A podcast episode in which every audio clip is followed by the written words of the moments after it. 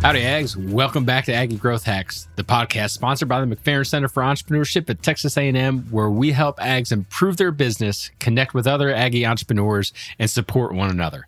I'm your host, Greg Martin, Fighting Texas Aggie class of 2001. And I'm your co-host, Chris Hunter, Fighting Texas Aggie class of 1998. Whoop!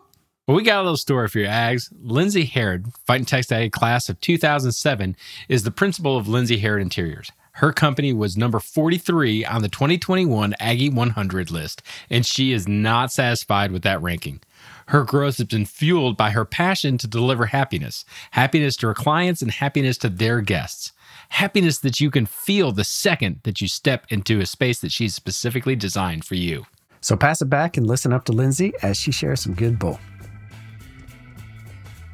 Welcome, Lindsay. We are so excited to have you on Aggie Growth Hacks. Uh, we loved seeing you a couple months ago at the Aggie 100 celebration. Congratulations on that. And thank you so much for being here.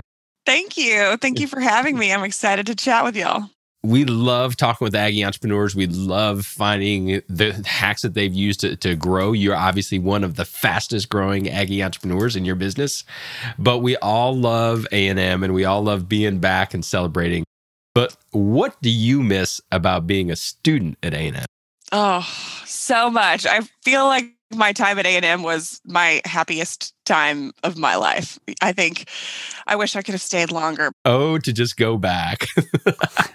um, the friendships. I think that is the biggest thing that I miss. I, you know, I still some of my very very best friends, including my husband. I met at A and M, but I miss those little friendships. I miss walking across campus, stopping in the MSC Breezeway, and getting stuck for hours and just chatting and running into people and saying hi, starting another conversation, and just being around those people. I miss those little friendships and some of the ones that I wish I could have held on to over the years. But that's probably my favorite part. You know, I loved I loved the camaraderie, and I also loved all the organizations I was involved in.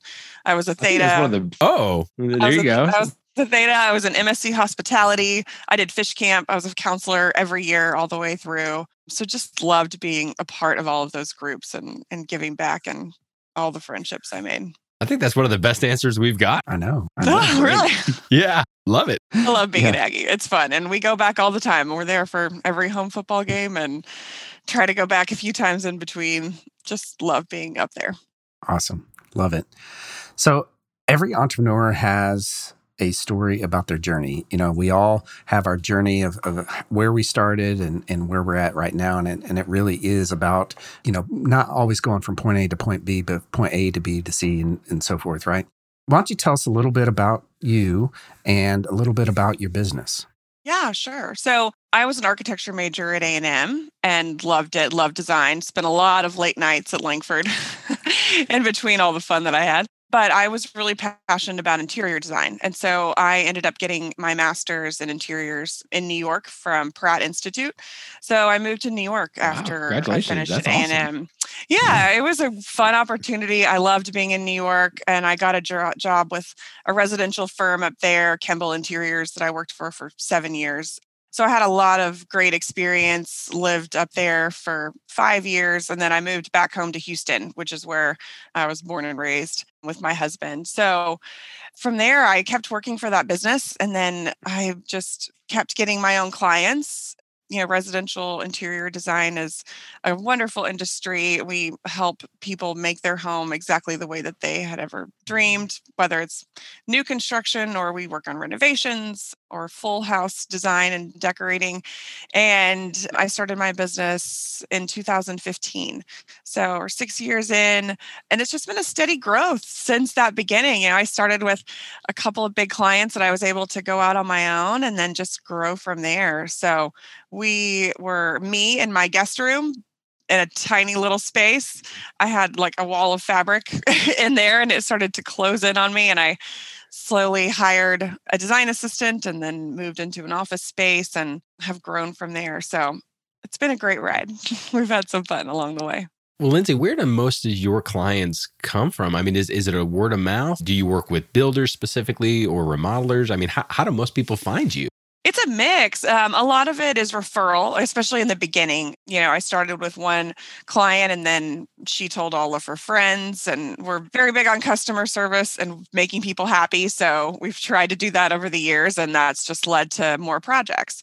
And now, a big driver for our business is Instagram. We, in the design industry, we are very visual, and a lot of mm-hmm. people look to social media like Instagram for advice and for ideas on their home. So, you know, we have a pretty active social media and we've ended up getting a lot of clients that way. People have followed us for years and enjoyed our work and like the look that we create for people and then they end up calling and contacting us. So that's that's been a big one. We get some projects through architects or general contractors. You know, we work with a lot of great contractors and and they'll bring us a project too. Just um there's a few different ways, but those are kind of mm. the top. That's awesome. Well, you talked about the growth that you've had over the last six years, but obviously the last couple years you you've exploded and had some really good growth. Is there anything that you can look at that's kind of like a tipping point that has really propelled your design firm to where it is today? I think the amount of new clients has just kind of exploded the last few years. And I think the quality of our work has shown through, and we're just getting bigger and better projects every single year. And we're just, we're always trying to have an excellent level of service to all of our clients. And I think that that showed, and that has allowed us to get referrals and, and grow. And then a couple years ago, I finally hired an operations manager to run the business side of our mm-hmm. company. She does all of our um, ordering, tracking, reporting, and just kind of runs the show. I often say that she's the boss and not me, um, just because she keeps everything running. But that was really crucial for us. I think it allowed me and my design manager to work on the design side and really concentrate on doing really, really great special projects and work and and allowed me to have some headspace to do that. So I think that was a really big moment for us too. I bet Chris and I are thinking the same thing right now. I'll let you say it. yep. So, big question for you is your company on EOS, Entrepreneurs Operating System? No, I don't even know what that is. Interesting. All right. Well, oh, you need you're, you're you're starting to implement it. Yeah. already. Right. Oh, okay. Right. Because the way that Gino Wickman, you know, talks about it is that the visionary is typically the person that starts the business. They're the person with the vision for the business. That's obviously you. You hired an operations manager that is the integrator right? That is that is the person who is in charge of getting all the stuff done. So you've got the vi already taken care of there. So that's that's a big chunk of eos interesting. I need to learn more about that well, we can connect you. We, have got a couple great friends of Aggie Growth Hacks that are EOS implementers, and Randy McDougall, the guy I'm thinking about. If you don't know him, every entrepreneur needs to know him, and he's just so passionate about helping entrepreneurs. We'd love to connect y'all. Awesome. I'd love that. So, switching gears a tiny bit here, the past year to two years really has been a huge challenge for every single entrepreneur in the entire world.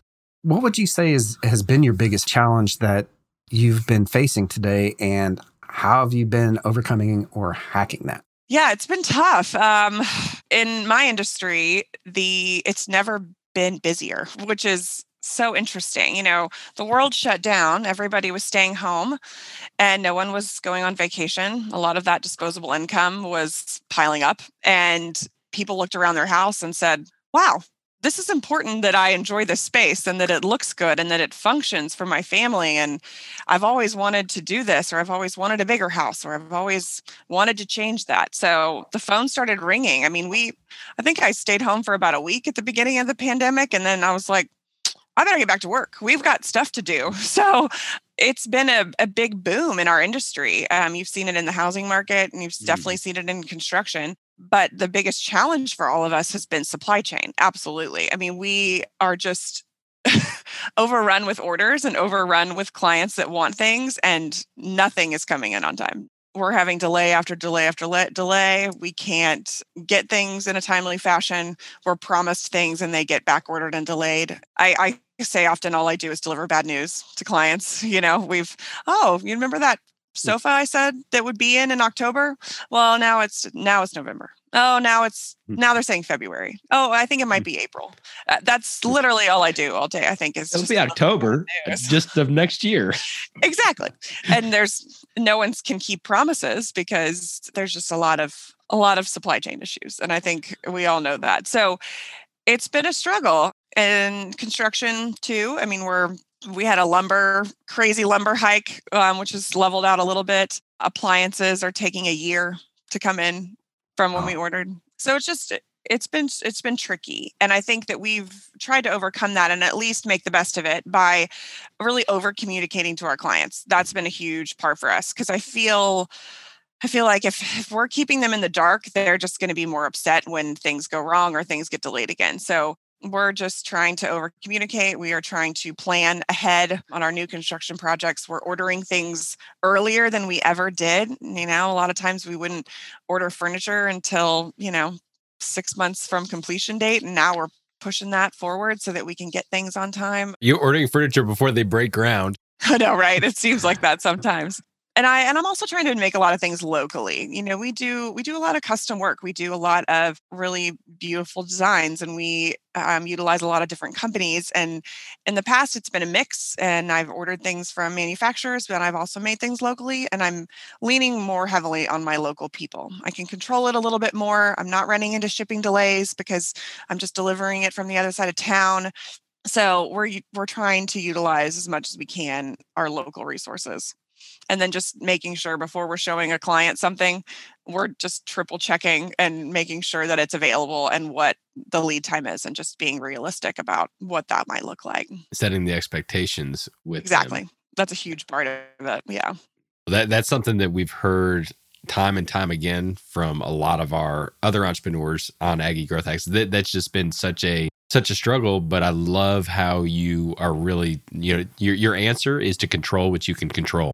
I can control how I communicate. And the second that I hear bad news, bad news is like fish, it doesn't get better with age. And so to be able to, to say that and, and to work through that. Well, let's pause a second here and get the message from this episode's sponsor.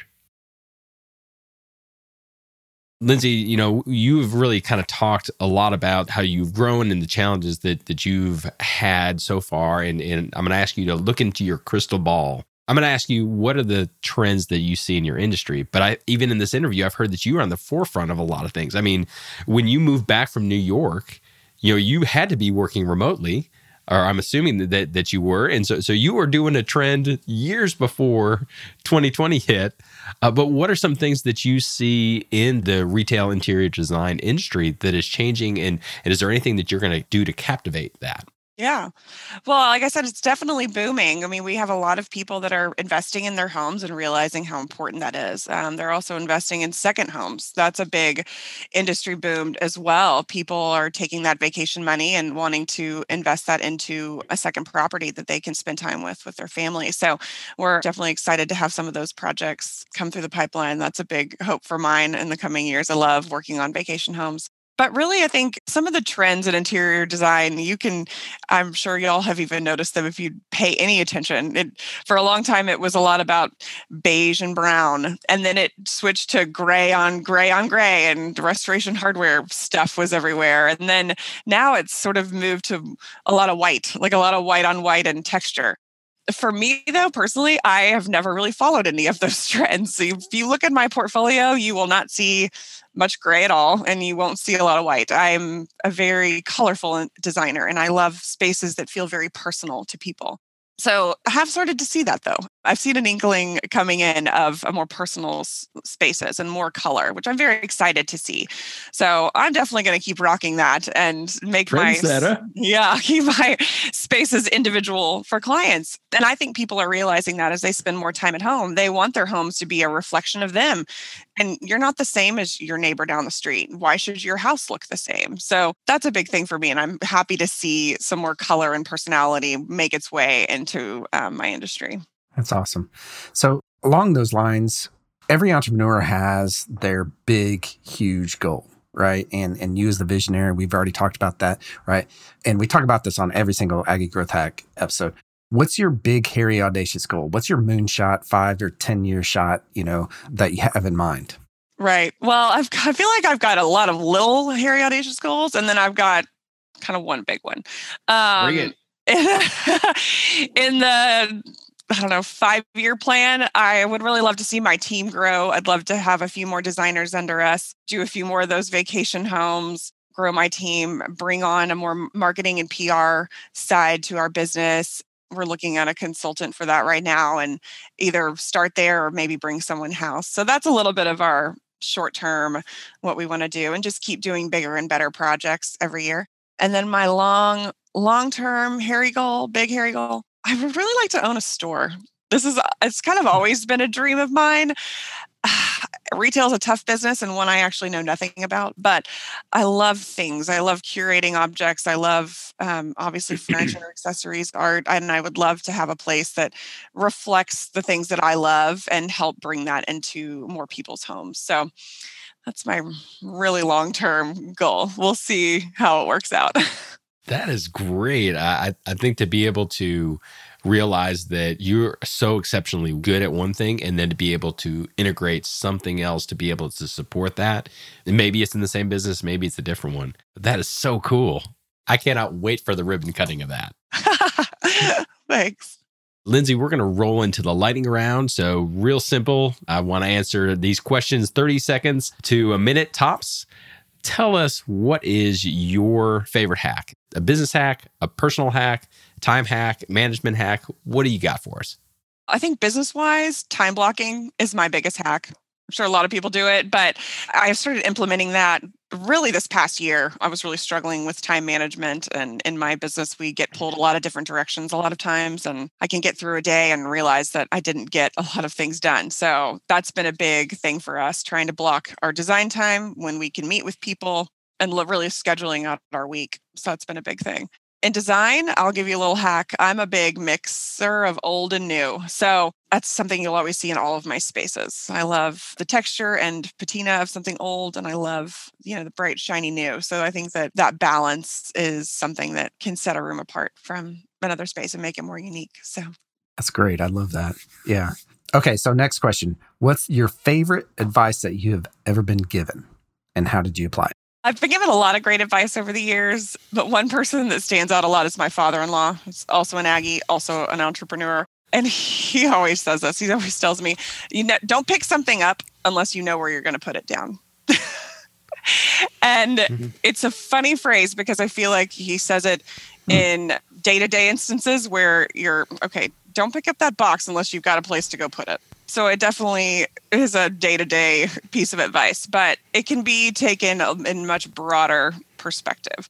I think that everything kind of has to have a plan. You kind of have to know mm-hmm. what your end result is before you get going. So that's something that I always take into account when I'm looking at doing something or trying to plan something out. And it's made me more, more of a planner, which is not always inherent for me. I'm sometimes a little bit of spur of the moment person, but my father-in-law is a very big planner and he instilled that in me and i think it's been really helpful. That's really good. I, I, that's basically strategic planning on a daily basis. Yes. He'll say it all the time. You know you get groceries and it's like don't pick that up unless you know where you're going to put it down. What's going in my belly? Lindsay what's your superpower? This is one of the easiest questions for me. Um, my positive attitude I have always been a happy person and it served me so well in life. I feel like I don't I don't let little things get me down. People know when I'm upset because it doesn't happen very often. like I just I roll with the punches. I'm very easygoing. And I think that served me well in both my personal life and business. My mom used to call me happy when I was a baby because I was just always smiling. I love that. So, next question What gets you out of bed and excited about your business? Oh, all my projects and my clients and making other people happy. That's the best part about my job is I get to make other people happy. And I get to work with so many different personalities and different styles every day. And that's really what supercharges me. I, I don't I don't have a formula that I implement on all of my clients. All my designs are very different. So that keeps me excited. I just I don't copy and paste every day. So that's really what gets me excited about what I do. Well, I, I, can tell you are happy all the time, and to be able to kind of have that push through to all of your clients, that's definitely something that's got to be exciting for you. Lindsay, how can our network, how can the Aggie Growth Hack family, how can the Aggie Network get in touch with you for design work, for, you know, just talking about entrepreneurship? I love how we are connecting and empowering Aggie entrepreneurs, but what's the best way for us to get a hold of you? Yeah, well, probably easiest is on our website. It's just lindsayharrod.com. There's an inquiry page. So if you're interested in being a client, please contact us that way. If you want to just chat, you can email me from that link as well. And then on Instagram, that's a great way to connect with us. Send me a message, comment on our photos, say hi. I love that. I get a lot of comments from Aggies on there all the time. My husband and I just redid our house and we have a Aggie bar in it and it's like maroon shiny gloss and I always every time I post a photo of it I get Aggies commenting on it. Nice. So come say hi. We're Lindsay Harrod Interiors on Instagram. And that's really the best way to keep in touch with us and see what we're up to and follow along in our design journey. Well, Lindsay, thank you so much for your valuable time and thank you for being so so open and honest and, and letting us kind of peer in a little bit to what the secret to your success is. We can't wait to celebrate your next Aggie 100 win. So excited for you and your company, but really thank you so much for joining us. Uh, thank you guys so much for having me. It was really fun. And yeah, fingers crossed, maybe next year we'll be back for another Aggie 100. Well, how about that, Ags? Was that pretty cool or what? There were some really valuable hacks that Lindsay shared with us. What was your favorite, Greg? Well, there was a lot of them, but I, I, think the coolest one was the quote that she shared. And I'm probably going to get it wrong, but don't pick something up unless you know where you're going to set it down. yeah. And and that took me a little bit, and it, she, she explained it really well. But since we've had this interview, I've actually been starting to think about that and be like, okay, so if I'm going to pick this project up, metaphorically speaking, mm-hmm. then do I have the capacity? Do I have the time to do it? And if I don't, then to be able to start saying no to some things that that are really cool opportunities, mm-hmm. but it's not something that I could put down or put down in the right place that I want to have it. So uh, it was pretty challenging when, when she said that, but I loved it. What about you? Man, I agree on that. You know, I mean, that's the epitome of being an entrepreneur is that you can do a million things. I mean, literally, you can do a million things, yep. but if you've got to choose, pick and choose which ones that you want to do, right? That's right.